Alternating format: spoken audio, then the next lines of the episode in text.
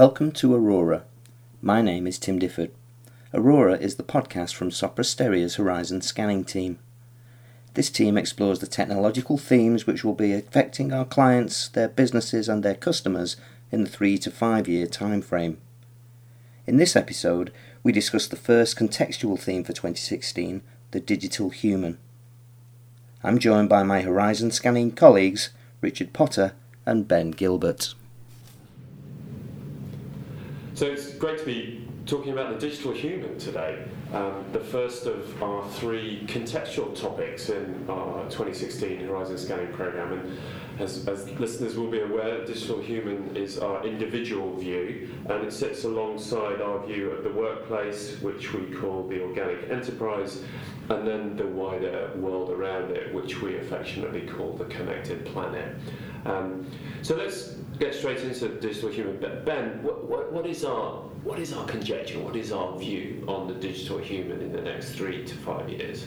Okay, so the digital human, the kind of very base of what we're defining the digital human as, is someone who is connected uh, by data, essentially, data driven experiences, and they're putting that data into all manner of services. Um, and in today's world, things are just changing so rapidly. These digital humans are the people on the forefront who just say, yeah, that's new, that's cool, I'll use it, I'm going to throw something else away and see how this works for me. But all of them are being used to improve the services that they receive. It's going to be making it more personalised for them. And as we go into the future, we're just going to see more and more of these types of people.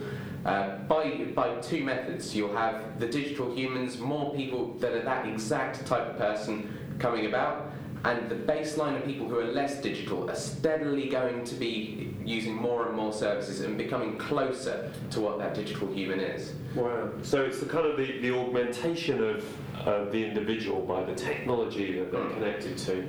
And there are these big shifts that those different forms of technology yeah. are adding in, but then the assimilation of, of more and more technology as we go over the next time. You know, what does that mean for us behaviourally? So, so, so, so Tim, I mean, what, what are you seeing in the world at the moment that's supporting this transition to this digital human? Well, we're seeing some interesting concepts relating to that, and it's interesting reflecting back on, on what Ben's just said is that, you know, clearly within that camp of digital humans, there are the very sort of proactive early adopters who are driving themselves into that world, and, and everyone else is sort of having to follow, sort of follow along in that wake. And I think that's kind of interesting, really, because everybody is, is, is really subsumed by this, this concept of a device mesh, which is a, a neat little phrase from Gartner, which is really trying to describe this world where um, we move beyond mobile and smart devices as a, as a primary means of engagement with, with the world and, and, and exist in an environment where virtually everything is connected in some way and, and has the potential to communicate with us to us and about us. Um, so there's this view that you know within only, within only sort of four or five years we could be approaching this trillion sensor economy, um, an Internet of Things type concept.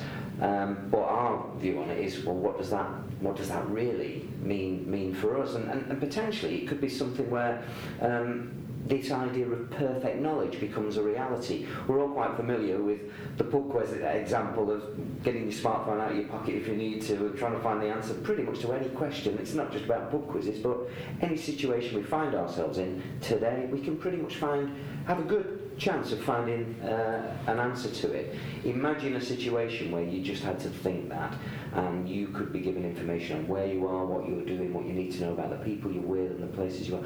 That perfect knowledge sounds a very positive way of thinking about what this device mesh might mean for the digital human. Ben, just a mental note, make, make sure that I never compete against Tim in a pub quiz.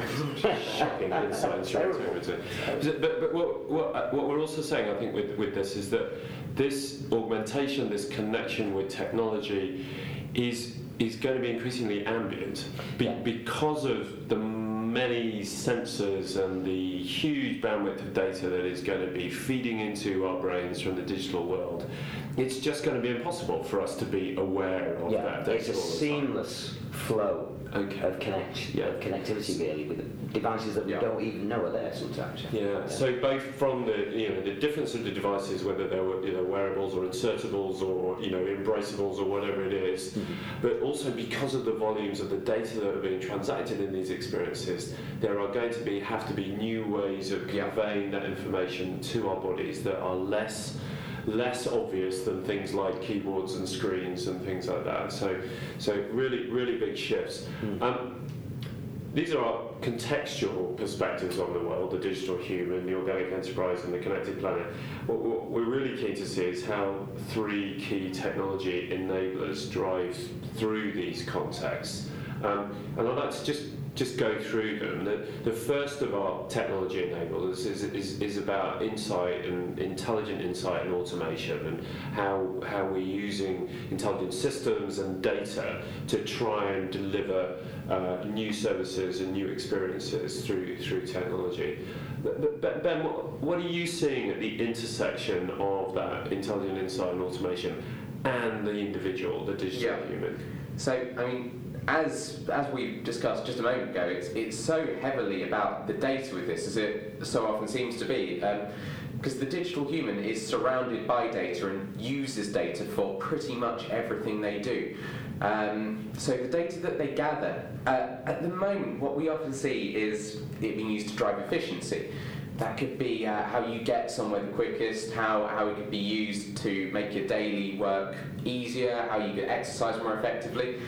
But it's, it's going into so many different areas now, uh, making things just suit our interests or how we want to live our lives.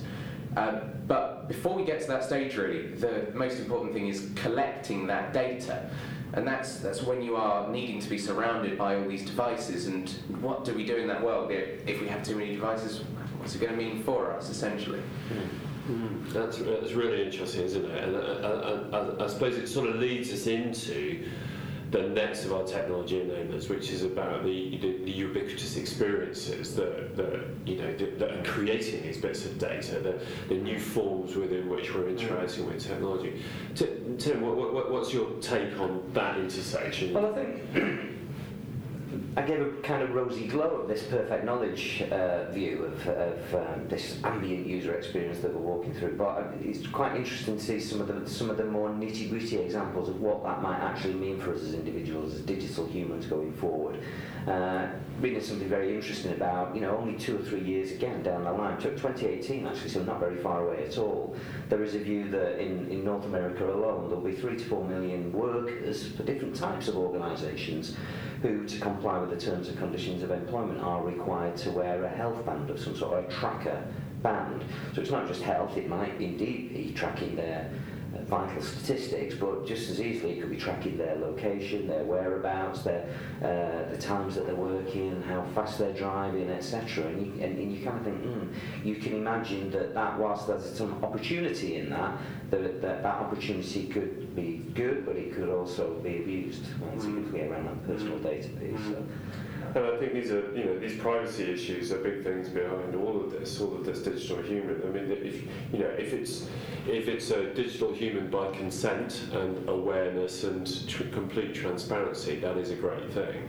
But if some of the use cases around the data are exploitative, are less than obvious, and are, are not not in line with our, our data privacy standards and expectations, then we start getting into some incredibly problematic areas. Um, so the, the third technology enabler that we, we're focusing on this year is, is what we call distributed disruption, and this is the, the technology area that is driving our decentralized world, the way that we consume these, these disruptive services like Uber and Airbnb that rely on these decentralized business models. And I think there's some, some interesting things that we're exploring around here. Clearly, um, blockchain is a big part of what we talk about in this area, and some of the advancements that we're seeing in places like Estonia about these decentralized models of citizen ID, I think are absolutely instrumental in terms of the way that these digital humans are going to be navigating the worlds of decentralized services. um, as they're seeking to transact on these decentralized uh, platforms and using, as far as they can, their own identity as close as it can be to them and having control of that identity and validation as close as it can be to the periphery of these services.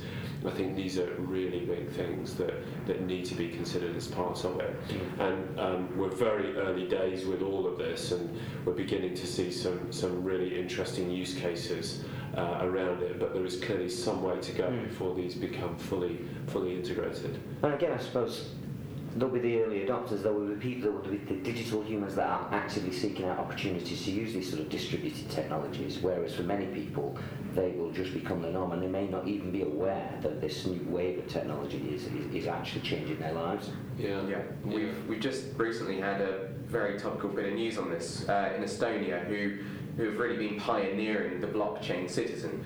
Um, one of the key parts of that has just been implemented, which is using that blockchain to access health services. It's been spoken about before, but that's literally just gone in now. So, such a critical service, they're happy with using it. It's just a, an amazing proof of how trustworthy and important it can be in the future. Yeah, and I think it's really interesting to think, you know, we talk in these conversations at a very generic level about the digital human, but there are some specific considerations in here. It's, it's not very difficult to imagine the digital patient, for example, yeah. Mm-hmm. or you know, or the digital citizen as a member of the you know local government or whatever. So really nice, and they, and they help you develop the, the use cases and the relevance of much of what we're discussing from from the kind of the conceptual and the theoretical into real real you know op- operationally and business enhancing use cases, which is what we're all about, which is yeah. which is why it's so interesting.